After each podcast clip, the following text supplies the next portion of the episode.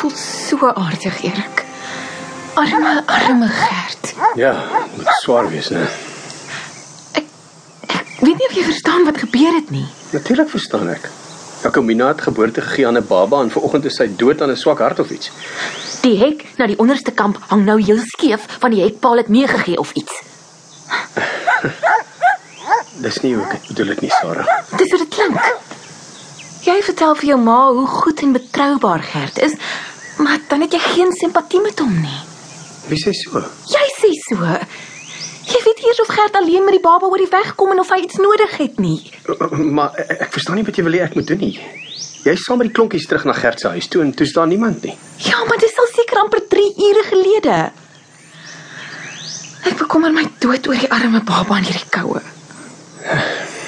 Goed, eh, ek sal maar die bakkie vat en gaan kyk of hy al terug is wie saamkom. Ek sou graag wou. Maar jy weet ek het jou ma genooi om vanmiddag weer te kom tee drink. Dis hoekom ek so lief is vir jou. Wat nou? Kyk net hoe besorg is jy oor Gert. Hy werk eintlik vir my. Maar ek dink jy ken hom beter as wat ek hom ooit sou ken. Dis waar. En dit maak nie saak hoe my ma jou seermaak of kritiseer nie. As ek maar kyk, is jy alweer die minste en nooi haar vir tee of ete of vat haar dorp toe. Jy is die beste ding wat met my gebeur het, weet jy? My grootmamma het altyd gesê 'n mens moet jou blomme gee terwyl iemand nog lewe. Nie op hulle graf te gaan neersit nie.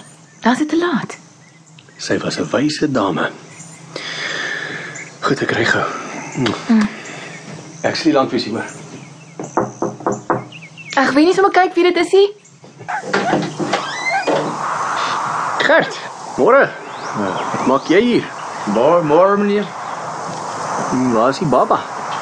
Ja, ek het uh, Lucasie toegevat meneer. Jo- eh, Jacomina se se maag goed bly mos daar. Wel, ek was nou net op pad na jou toe om te gaan hoor hoe gaan dit. Ons was uh, baie jammer om die slegte nuus te kry, Gert. Dankie dat jy laat weet het. Dis is reg so meneer. Môre Gert. Ag, ek is so jammer oor die slegte nuus. Dankie dat jy die kinders gestuur het om ons te vertel. Vir wat staan jy daar buite in die koue? Kom in, kom in. Nou maak jy sommer die deur toe om my koue wind uit te hou. Ja, ja, meneer Sarah. Dankie, dankie meneer Sarah. So, basie klein ding. Nee, ek, ek het nou vir meneer ook gesê ek het hom Lucasie toegevat na na sy ouma toe. Jacomina se maag goed. O. Ja, dis goed. Sien sy kans om vir my netjie te vat. Ja, ja meneer Sarah, ek dink so. Het, het sy enigiets nodig? Is daar iets wat ek vir haar kan vat dalk?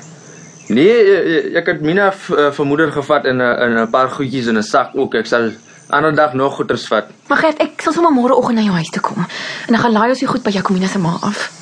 Meneer sal nie omgee as jy môre ook nie kom werk nie. Eh, Nee, Erik, Nee, nee, nee, natuurlik nie. dan is dit afgespreek. Ek kry jou so 9 uur se kant by jou huis en dan ry ons gou. Kan ek vir jou 'n bietjie koffie skink? Netjie het 'n vars pot op die stoof gesit, sien ek.